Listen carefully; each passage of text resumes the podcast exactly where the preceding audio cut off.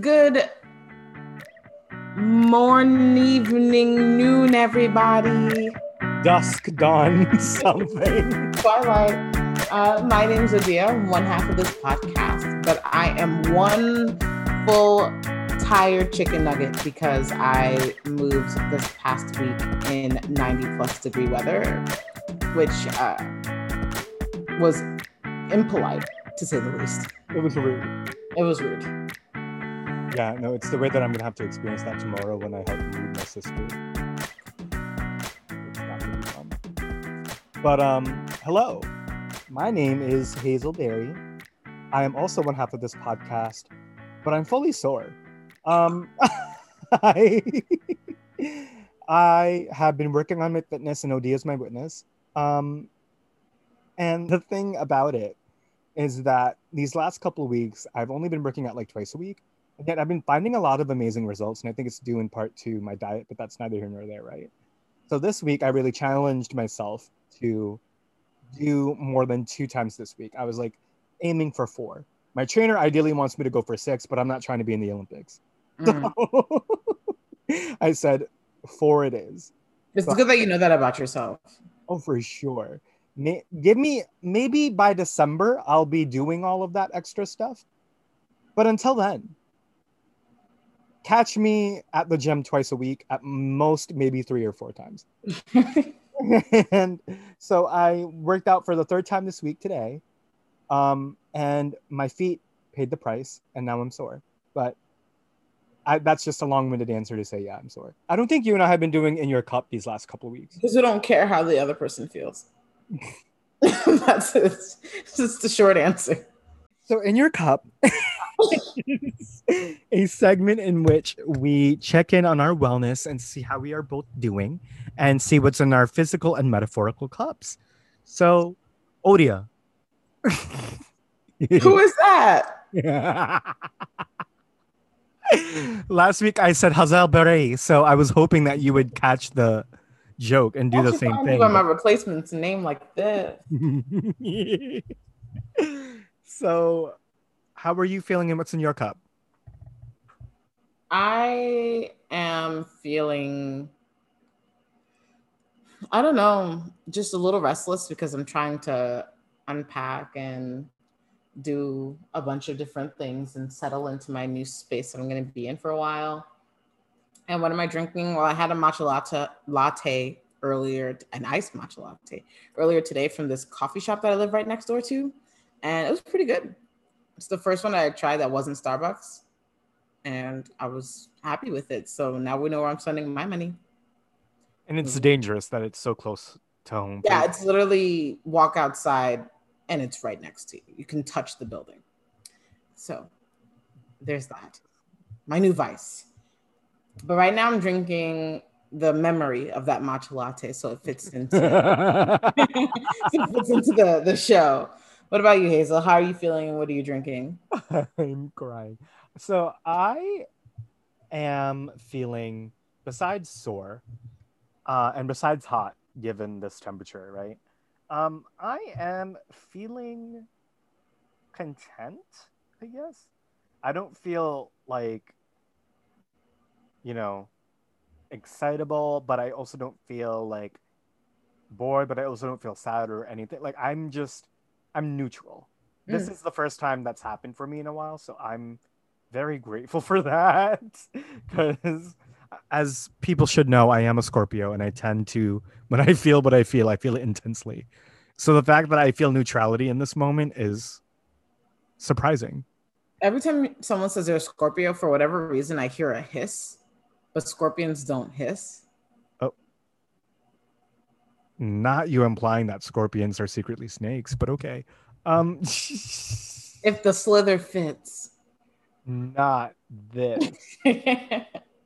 See, the thing about Scorpios is that if you look at their tail and you see that they have that very dangerous, stingy looking thing, they're at least very open and honest and, you know, very apparent in the fact that they have that. You know, like that's something you should all know. So just making that as a disclaimer, but neither here nor there.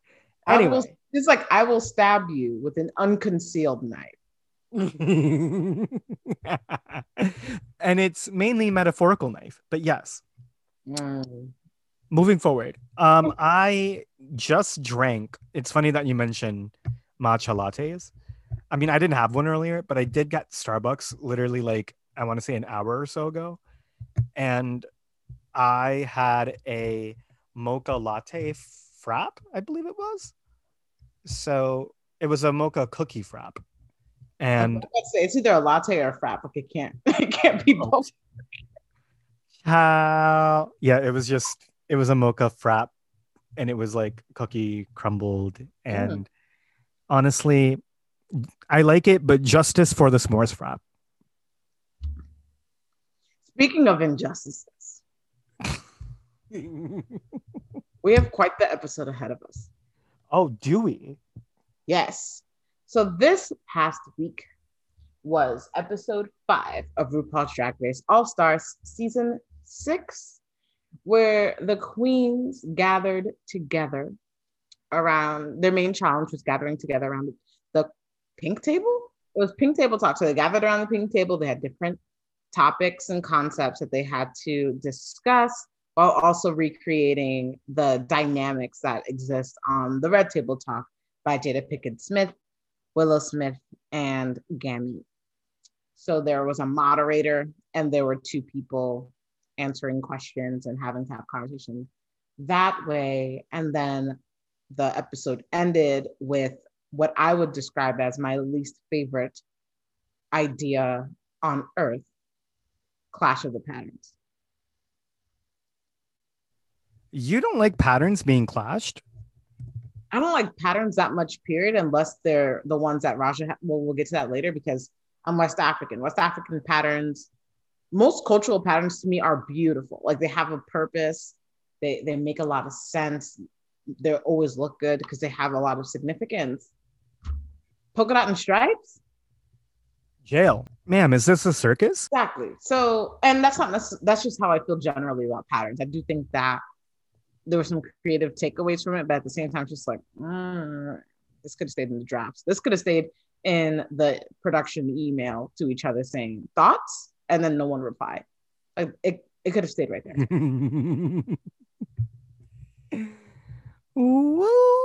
but onwards, back to the challenge. So, Pink Table Talk, friend. What do you think of the challenge as a concept? I honestly, I like this concept, and here's why they really because they filmed this last summer and that was i think the peak of the red table talk conversation because i think there was a lot of discussion around the phrase entanglement during the summer of last year uh, in regards to the red table talk. So the fact that they were quick to jump on it as soon as they could i thought was really brilliant. But i also think that you know i really enjoyed this concept as well because this is a real thing that a lot of the girls do once they leave drag race, right? A lot of them end up being like in Shangela's case, for example, end up being correspondents for entertainment channels or um, shows, or they're going to have interviews, right? In which they need to be their authentic selves and present themselves in a way where they're being honest, but they're also, you know, being entertainers, you know? I mean, like, I think, but also having some level of vulnerability, but we'll get into that in a second um, because this is not RuPaul's trauma race, but RuPaul just loves to make it that way. Um, I digress. it's one of those challenges that will prepare a queen for real life once the show ends. And it will also, and a lot of what I find Drag Race to be, um, and they said this about, um, I, I don't know if you watch Pose, but um, when they were explaining how the balls are like, right? It's preparation for what happens when the real deal comes along. And that's what I find Drag Race to be is a platform for these drag queens to exemplify why they would be a good fit for certain things and are able to attract those kinds of jobs because they were able to display it while they were on the show. So I think as a concept this show and this episode rather is really good. What about you? I think that a challenge like this is really good, especially at this point in the competition, for people to really get to for the audience to really get to know all of these queens a lot better.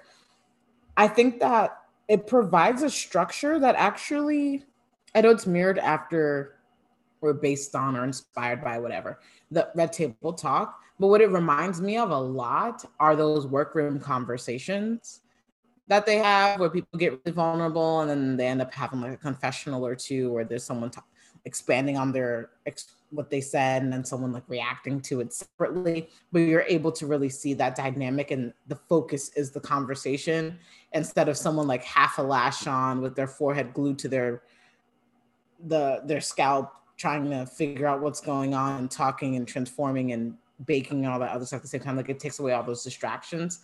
And they can come together and sit down what I do wish happened in this challenge was oftentimes with with certain challenges, there's a someone like a guest judge or guest speaker. I don't know what they call them, but they they come and they talk to the queens a little bit about things that happen. Like Rue does this a lot with um, Snatch Game and when they're picking their characters. And I wish there was a not coaching, but an opportunity for someone to give them another perspective of how to like really do this. They should have brought Jada Pinkett Smith on the season. no, because if it was at neck last summer, she was dealing with some more important things at the time with her own True. life. True. But yeah, I think someone, even Michelle, going in there and saying because they Michelle and Rue have a podcast, right? They're able to speak to what it's like to sit down in a conversation and what it means to be a moderator, what it means to make sure the conversation stays balanced and things of that nature, and just some some actual techniques that they can apply to the job and not just figuring out ways to do this challenge. Because sometimes there are challenges drag race does an excellent job at doing what you said like preparing people for real work moving forward. But then there are other instances where it's just like they're thrown into the wind and people kind of rely on their senses and what they think works well and aren't oh and they have to see like whether or not it works out.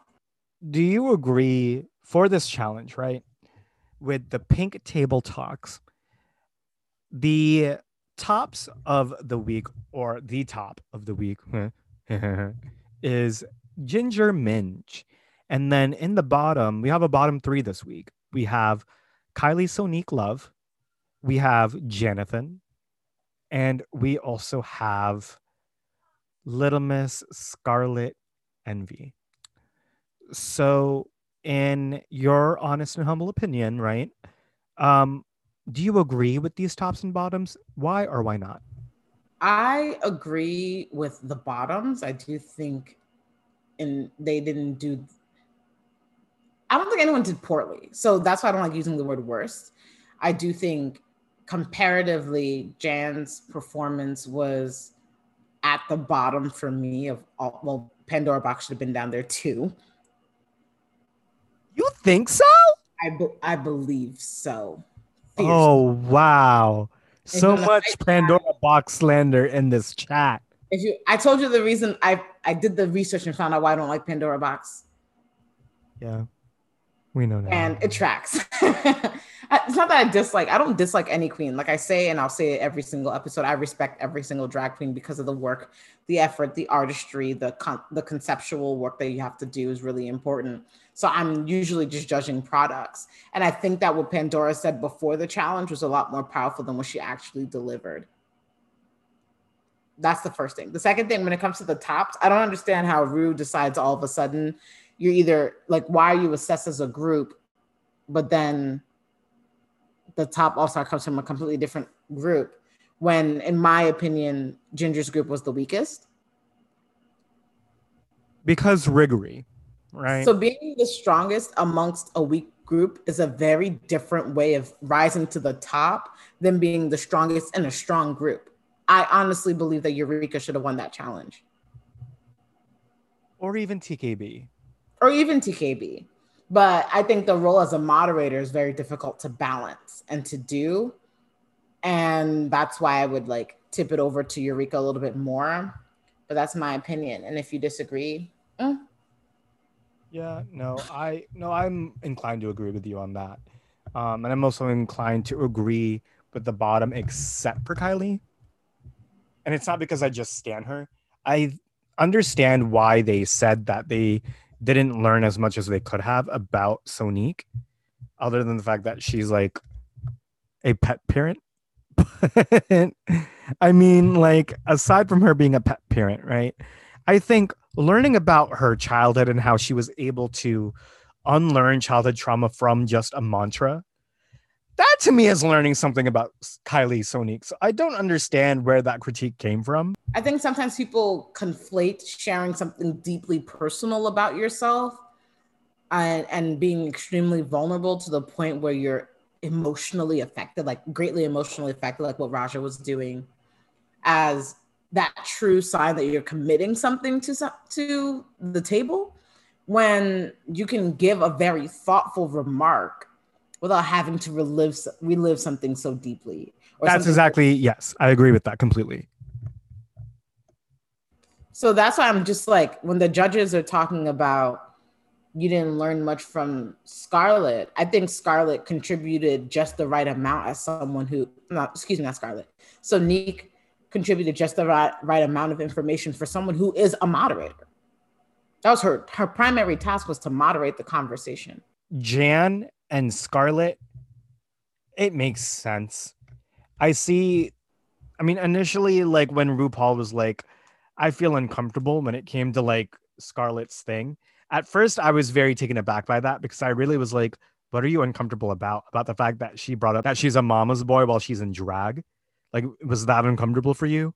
But then I came to realize later down the road, with enough introspection and enough watching it enough times to understand what she was trying to get at, it was the fact that she necessary like she wasn't it was her not being able to balance character from being vulnerable.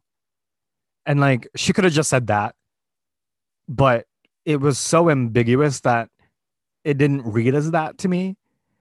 So i i don't know. I saw what rupaul was talking about in terms of the switcher like the switch kind of thing where it's like something deeply personal. Now let's get back to you. Like it was kind of like that where it was shifty and seemed a little unstable, like in terms of characterization. Like, are you gonna you can still talk as yourself while dressed in drag without having to make those shifts because if I just think reflecting on this season and, and her original season, we don't really get a lot of Scarlett in general.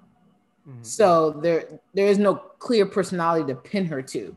She wasn't seeming more quiet or more anything else. Like the more she shined in the challenges where she was acting. Right. So it's not like we got a full sense of who she was as a person. So she could have just sat in her truth as who she is out of drag and expressed those sentiments that way in a very authentic way. And it wouldn't have been weird. I see that. No, that that makes complete sense to me. Um, and then Jonathan, yeah, yeah, I'm not. Yeah, I'm not even gonna go into why she's in the bottom. I just, actually, no, I will. And in this essay, because to me, I, I wonder if now, because when you're doing Drag Race or when you're in reality TV in general, right?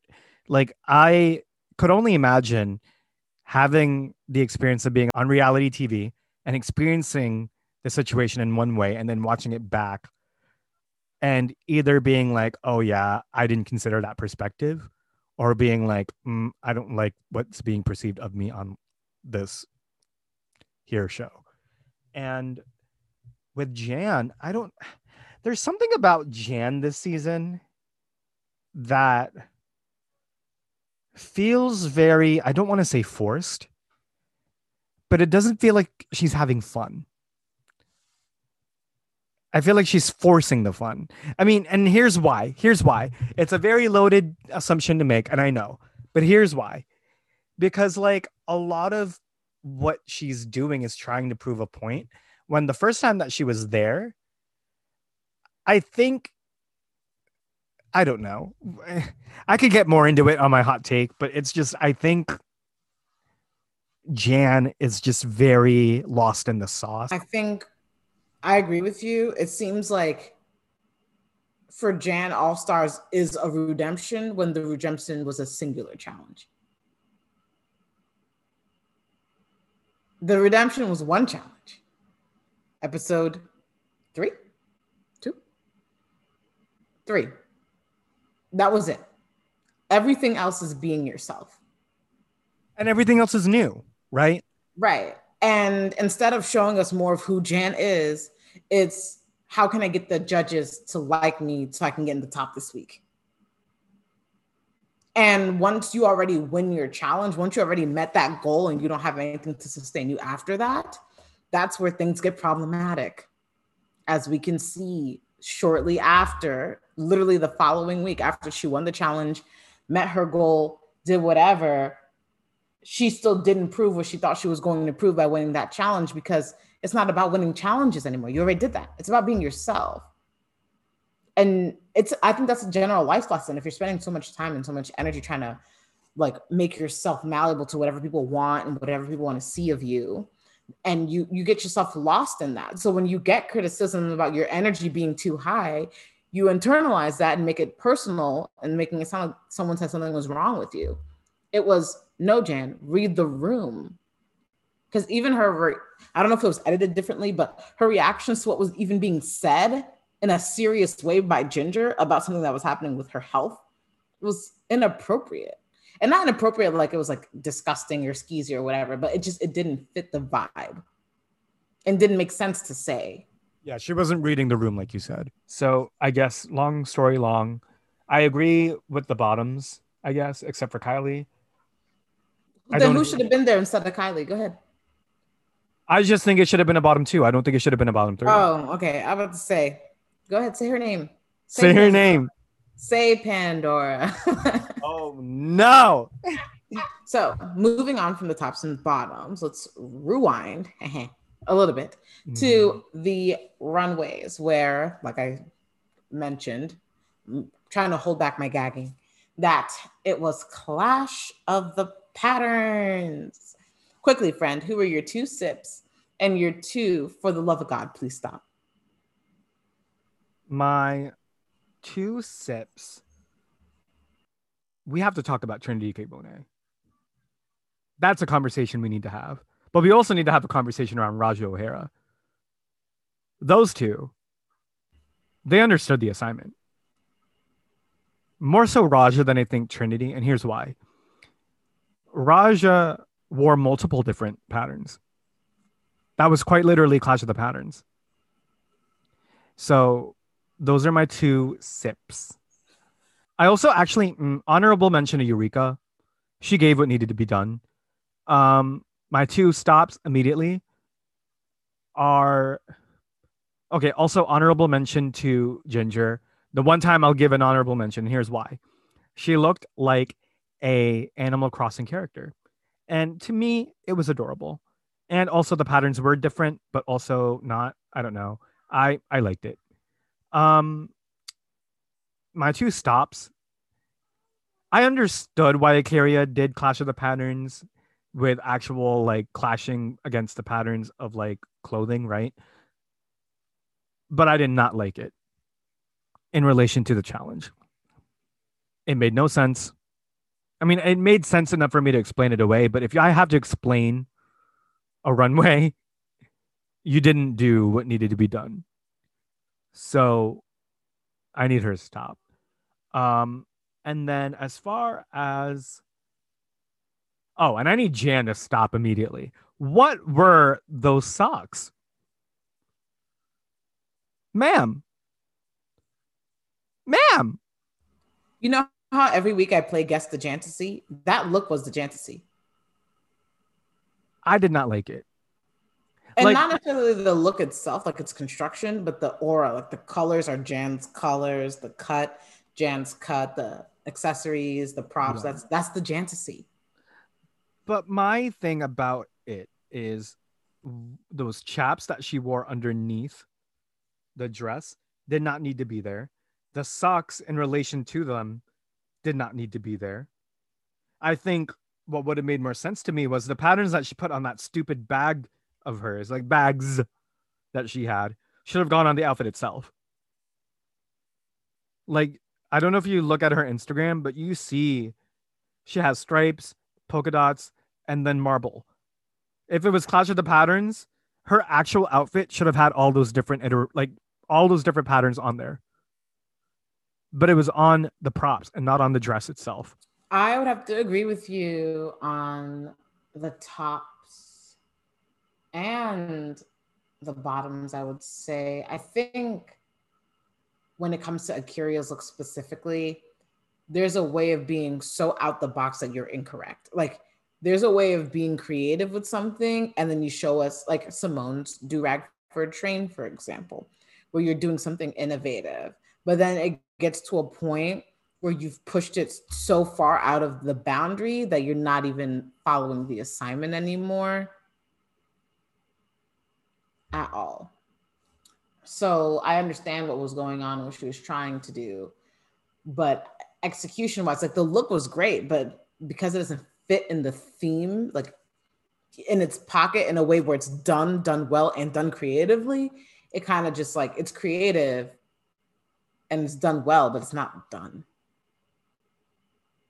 And I think that what she could have done if she wanted to stay with that theme is make it look like a piece that was being constructed and being thought through with different patterns, like a rough, like several different rough drafts into a look. And it could have all like started from the bottom and go up and then turn back into the different constructions of the dress. And she could have still done whatever else with the measuring tape and all that other stuff. That's what I would have done to pull everything together. So there's actual pattern up there. It reminded me a little bit too much of her plastic surgery thing that she did on season 11. And so I thought it was initially for a while until I looked back at it again and saw what it was supposed to be. And that's not good to have either because she was on the show so recently. And like I said about Jan, like your redemption already happened a few episodes back. Like now it's just about showing us something else and something new. Um, other bottom, I would say I don't dislike Pandora's look. I just think that it's like unfortunately forgettable amongst everything else that was there. And I do think Ginger looked good. And I think Eureka looked really good. And I think looking at them both side by side, I think Eureka's look is stronger, which is even more confusing why she wasn't the top all-star for the week because she had a strong she was in a strong group had a strong performance within a strong group and had a stronger look out of the two prison. Nonsense. Pure nonsense. So this week, with the bottom three again being Kylie Sonique Love, Scarlet Envy, and Jan, who would you have chosen to get the chop? I just told her I loved her, but I would have selected Jan only because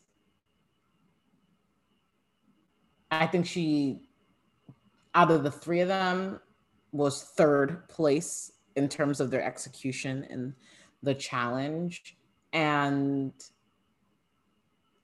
I think that it was done in a way that was more uncomfortable to me than what RuPaul said was uncomfortable about Scarlett, like not situating herself in her character well. Like, I'm talking about something deeply personal that happened to me in my health, and you scream, That's the vulnerability the judges are looking for. Like, that's just weird.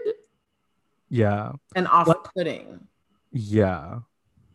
Track like, record wise, like Scarlet obviously had the worst track record, which was literally just being safe, but that performance is not it, girl. Yeah, I would have chosen Jan. And like I love her too, but like she needed to read the room. Yikes. Just yikes. Speaking of lipsticks and Jan's lack of luck with lipsticks, the episode did start with everyone unanimously choosing to send Yara home, except for Yara, of course. Uh, and Jan choosing A'keria.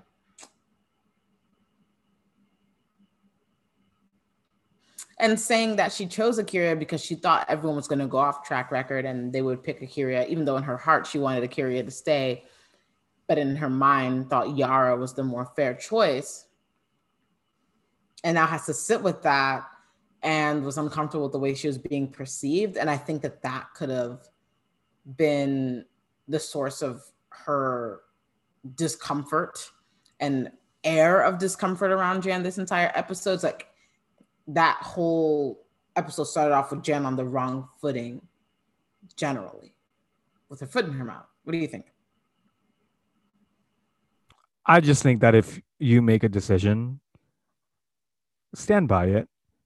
But also, this really does raise the question because Silky did end up also talking about this after the show um, had been filmed and once it's been airing, you know, she was saying how there is a group mentality. So I really want to know who is the ringleader of said group mentality because if it's now being brought to the attention of the producers to put it on the show that Jan is explaining this away, you know, I someone is doing something in that cast to have this mob mentality and it might it might not just be one person so i'm really interested in seeing what that is because like the fact that jan i was going to call jan jantasy the fact that jan has this mentality that if she doesn't share the same ideas or opinions as the rest of the group that there will be a target on her back.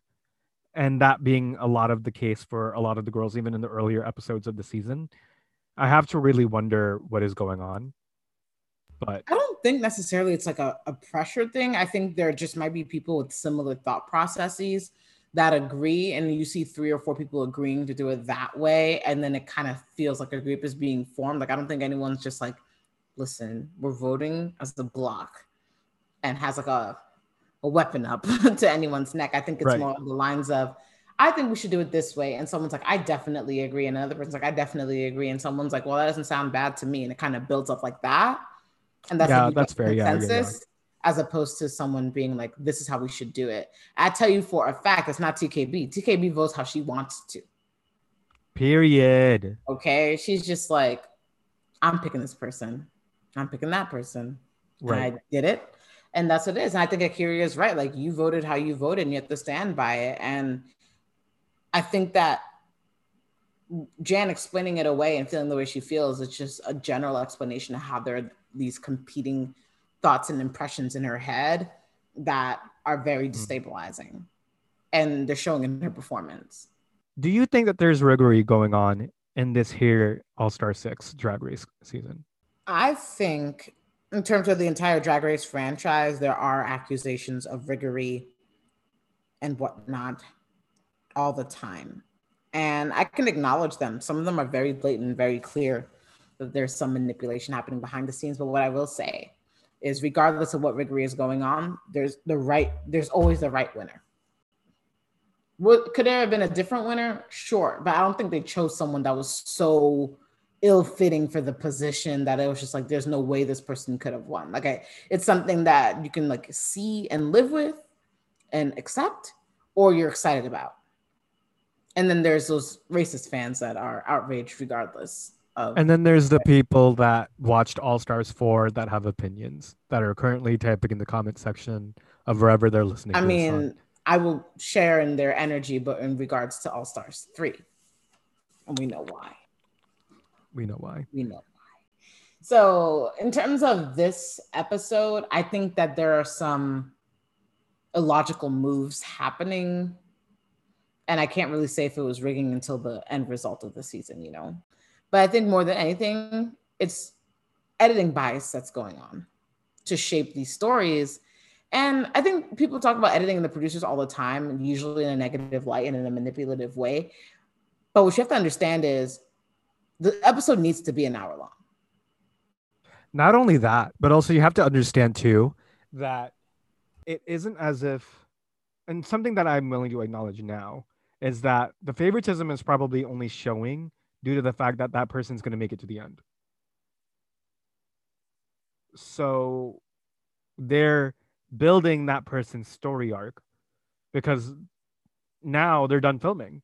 You know, like they're using what footage they have which is fair to build the story.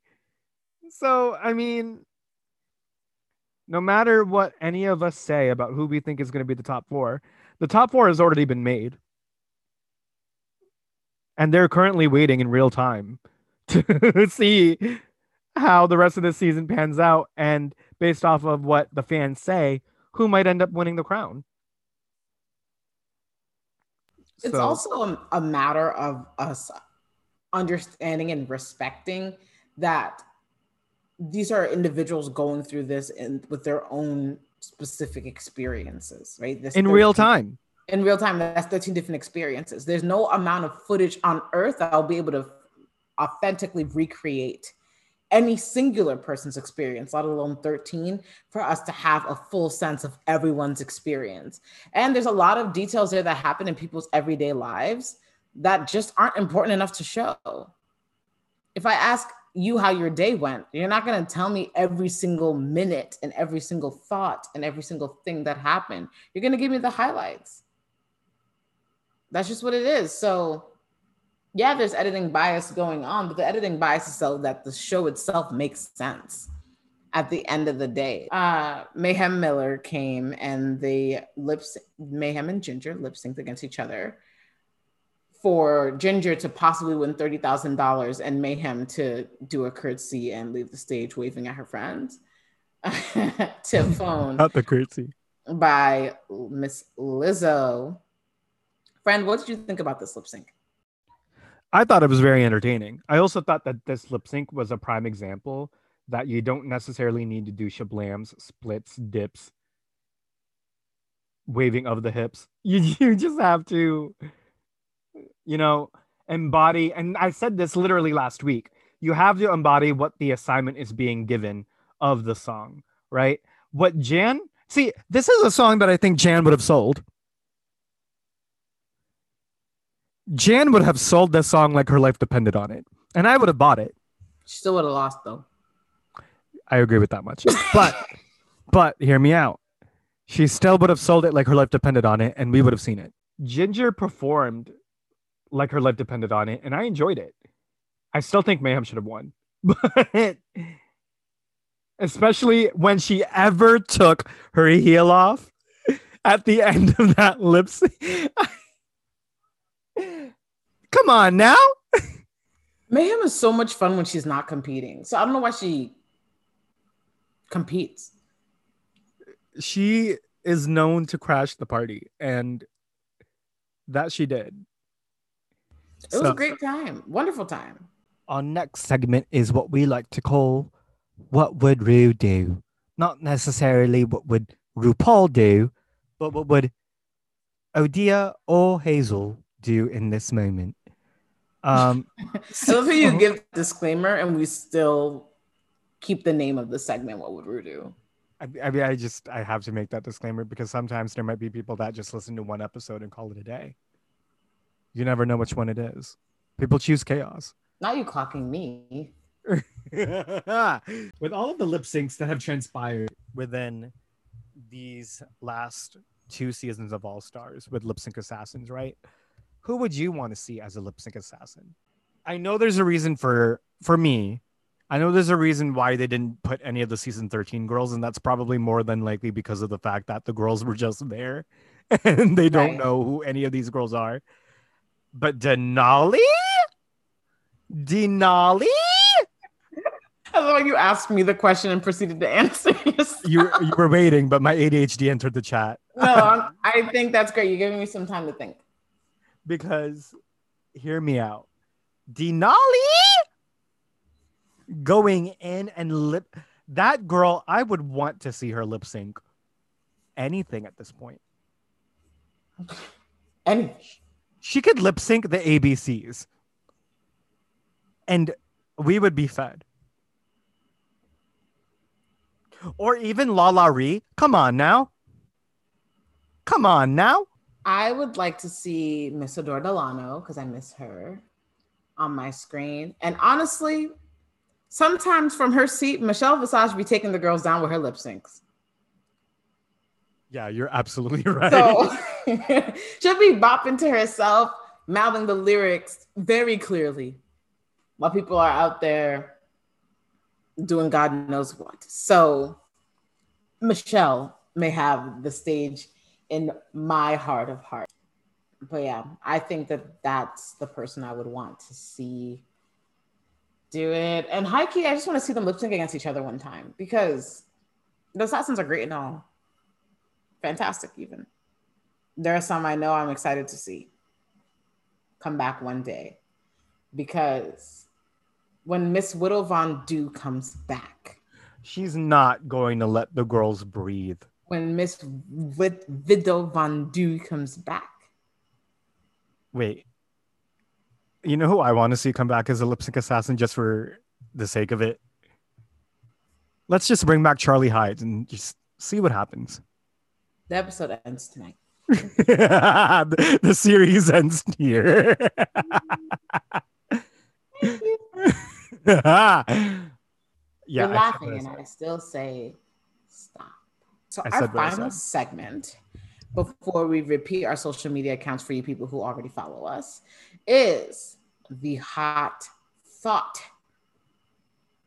Same question every week. Hazel, what's your controversial take on this episode, a queen, or the franchise in general? My hottest of hot thoughts is that I think if Jan had gotten out of her head and lived in the moment, and also was looking forward to seeing and taking the opportunity of this being another new season to show who she is and showing a little bit more vulnerability. I think she has what it takes to make it to not only the end, but maybe even win the whole season. But that that's a hot thought.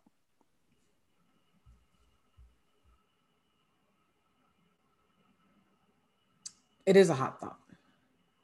You're so shady. how well would I do in the reading challenge? Uh, my hot thought, I wrote it down, is that a lot of these queens and a lot of people in general who do reality television are always looking forward to the love and the reception, but pre- like they fail to prepare themselves for the hate and the criticism.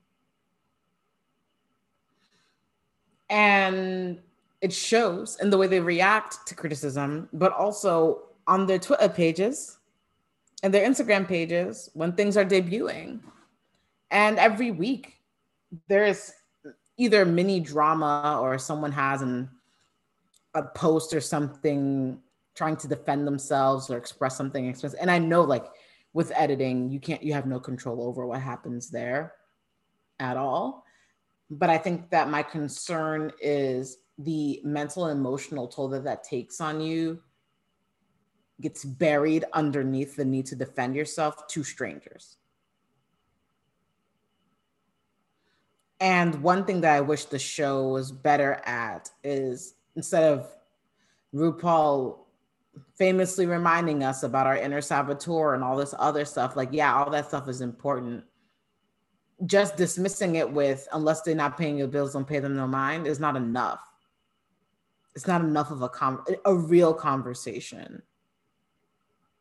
Pre-elimination right? It's not enough of a conversation before queen is about to get eliminated or gets eliminated to really sit there and have those conversations. Like you want them to talk about every aspect about their life and their families and motherhood and sex and all this other stuff. Like you want them to talk about all that stuff and be candid and open about all that stuff.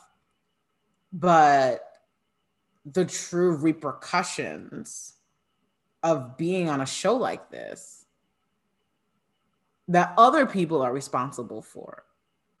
Being cyber bullies and just re- rude and ridiculous is not something that is really fostered in that space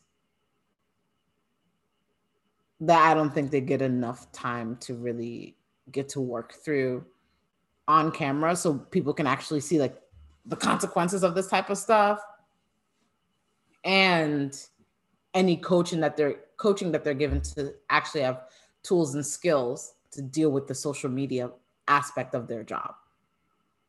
Because they can't be divorced from social media. It's a huge part of their job. It's a huge part of their brand. Like having the branding challenge without talking about the importance of a brand because the branding challenge is either a spin-off of rupaul's name or them doing a, a specific product and it's rarely ever them being the pro- like those things that really get them to think and think through things and the reception but also ways to have a healthy relationship with your career as a drag queen are a lot of missed opportunities that I think the show isn't taking because it's a critique on the show itself, on the show itself.